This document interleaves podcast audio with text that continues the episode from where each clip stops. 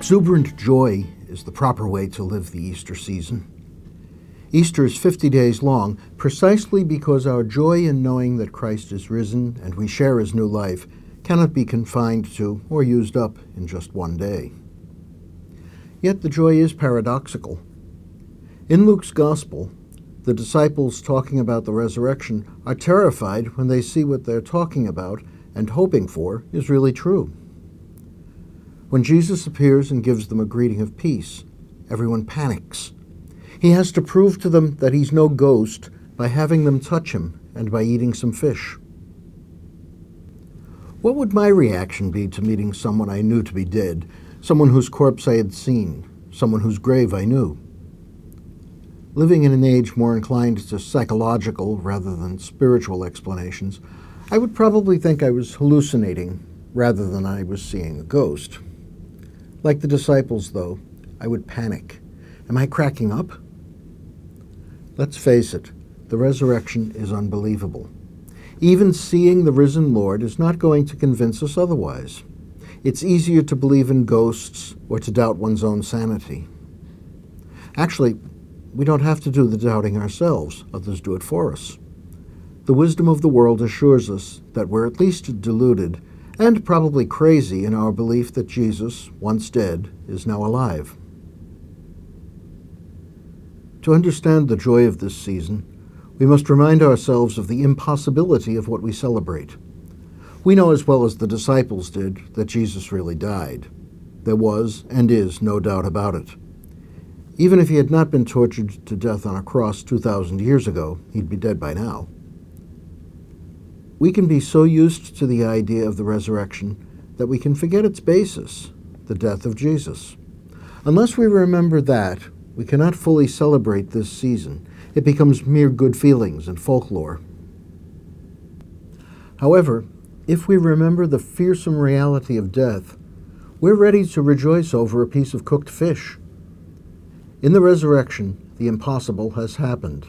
A dead man has returned to his friends, spoken with them, shown his fatal wounds to them, eaten with them.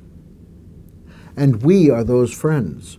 The best friend I can ever have because he knows me in every detail, in all my weakness, yet loves me without limit, is Jesus Christ. His earlier friends, our forerunners, were incredulous for sheer joy and wonder. In our own sheer joy and wonder, we remember how impossible it is that our friend is alive after being dead. He was dead, he is alive. That in itself is cause enough to whistle, whoop, and dance. Yet there is more to our joy. I will one day die. There is no doubt about it. The one statistic that never changes is the death rate.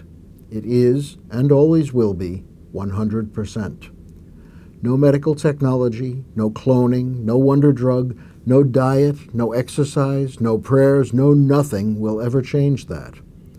One day I will be as dead as Jesus was. Dead. Done. Full stop. And yet, through my really dying, I have a promise of new life in Christ's rising from death. United with Christ's death by the baptism I renewed on Easter Sunday, I am united with his resurrection. In some way, Though I will really die, I will also really live. That's as impossible for me as it was for Jesus. Incredible. Incredible, but true. Those men and women 2,000 years ago were incredulous in joy and wonder. So can we be. They saw Jesus, spoke with him, were taught by him, ate with him. The impossible, his living again, is real. The impossible, my living again, is real. What else can I do but jauntily, joyfully stride through life? Well, actually, there is one more thing I can do. The end of today's Gospel reading tells us Jesus said that penance for the remission of sins is to be preached to all the nations. I can be a preacher. Not someone standing on a street corner haranguing the passing crowds but someone whose jaunty walk through life, whose bewildered joy and wonder proclaim to all who see me the incredible, unbelievable good news that a dead man has eaten some fish. My dead friend is alive. I, like him, will also die, and I too will live.